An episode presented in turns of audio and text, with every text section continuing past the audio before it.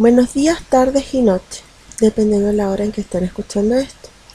Yo hoy día les voy a narrar sobre la leyenda de la iglesia del diablo que se ubica la iglesia en Playa Chica, Cartagena, Chile.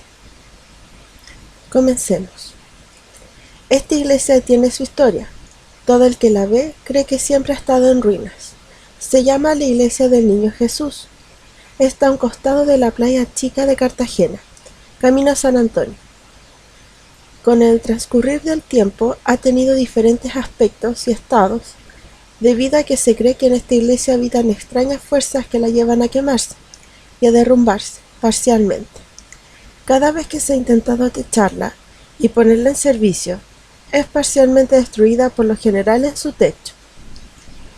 La historia que se transforma en leyenda dice así. Existió en Cartagena un personaje llamado Eugenio Vergesio, el que le gustaban todo tipo de juegos de azar. El vicio lo llevó a quedar en la ruina sin un solo centavo. Por solucionar el problema de pobreza, recurrió a hacer un pacto con el diablo. Este le concede la petición haciéndolo nuevamente rico y con una gran fortuna, pero con una condición, que le construyera una iglesia cristiana con una particularidad. La iglesia no tenía que tener techo y la hizo construir justo en el lugar donde está ahora. El balneario de Cartagena tiene su iglesia con un detalle intrigante. La iglesia casi nunca ha tenido techo, y cada vez que se intentó colocarle el techo, ésta cayó derrumbado por terremotos o quemado por incendios. Otra historia que existe sobre la misma iglesia es que dos hermanas hicieron un pacto con el diablo para salir de la pobreza. Pero cuando llegó el momento de entregarle el alma al diablo, el pánico las llevó a eludir el compromiso y fueron a pedirle a un sacerdote que les ayudara a salvar sus almas.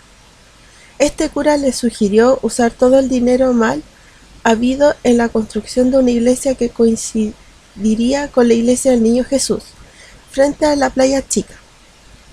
Esto puso furioso al diablo, que igual quiso cobrar su paga, pero las mujeres se refugiaron adentro del templo y el diablo con su furia arrancó los techos y condenó a la iglesia a nunca más tener techo, y convirtió a las dos hermanas en lechuzas, las que son vistas por los curiosos que pasan por el sector.